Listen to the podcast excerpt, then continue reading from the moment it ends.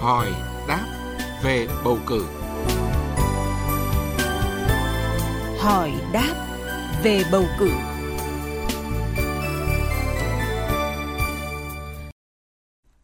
Thưa quý vị và các bạn, theo khoản 1 điều 26 và khoản 1 điều 28 nghị quyết liên tịch số 09 của Ủy ban Thường vụ Quốc hội khóa 14, Chính phủ và Đoàn Chủ tịch Ủy ban Trung ương Mặt trận Tổ quốc Việt Nam, thì những trường hợp người ứng cử không đạt sự tín nhiệm của trên 50% tổng số cử tri tham dự tại hội nghị cử tri nơi cư trú thì không đưa vào danh sách giới thiệu tại hội nghị hiệp thương lần thứ ba. Trừ trường hợp đặc biệt cần báo cáo rõ để hội nghị hiệp thương xem xét quyết định.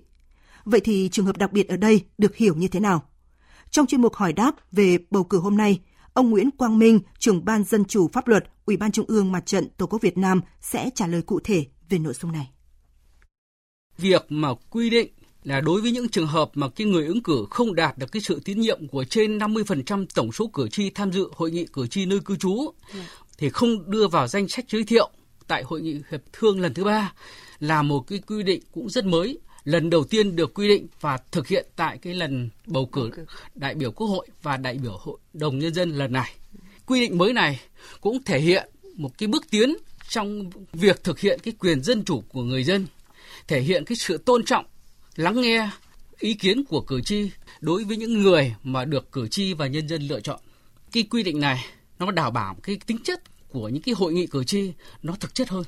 ý kiến của người dân của cử tri được tôn trọng hơn và có thể coi cái những cái hội nghị cử tri này cũng là một cái bước có tính chất quyết định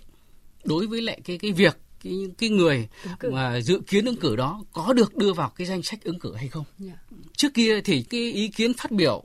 đánh giá thể hiện cái sự tiến nhiệm của cử tri đối với những cái người được dự kiến giới thiệu nó chỉ mang tính chất tham khảo nhưng thực sự với cái quy định này thì ý kiến kiến nghị và đánh giá của cử tri cũng như cái sự biểu quyết thể hiện cái, cái ý kiến của cử tri tại những hội nghị này nó có mang tính chất quyết định đối với lại những cái người này là có được đưa vào cái bước tiếp theo trong cái quy trình bầu cử hay không.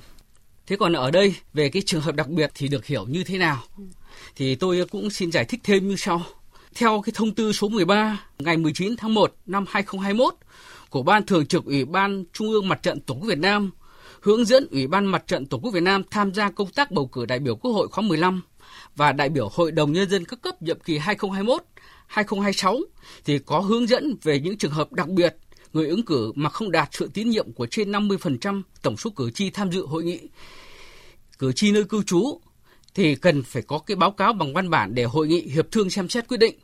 Đó là những người có đủ điều kiện tiêu chuẩn dự kiến giới thiệu ứng cử đại biểu Quốc hội đại biểu Hội đồng Nhân dân, nhưng do cái điều kiện công tác đặc thù mà họ ít tiếp xúc được với cử tri và nhân dân nơi cư trú nên có thể là vì cái việc ít tiếp xúc đó dẫn đến cái trường hợp là cử tri và nhân dân ở cái nơi đó người ta không hiểu không nắm bắt được nhiều về cử tri này. Cho nên trong cái khi mà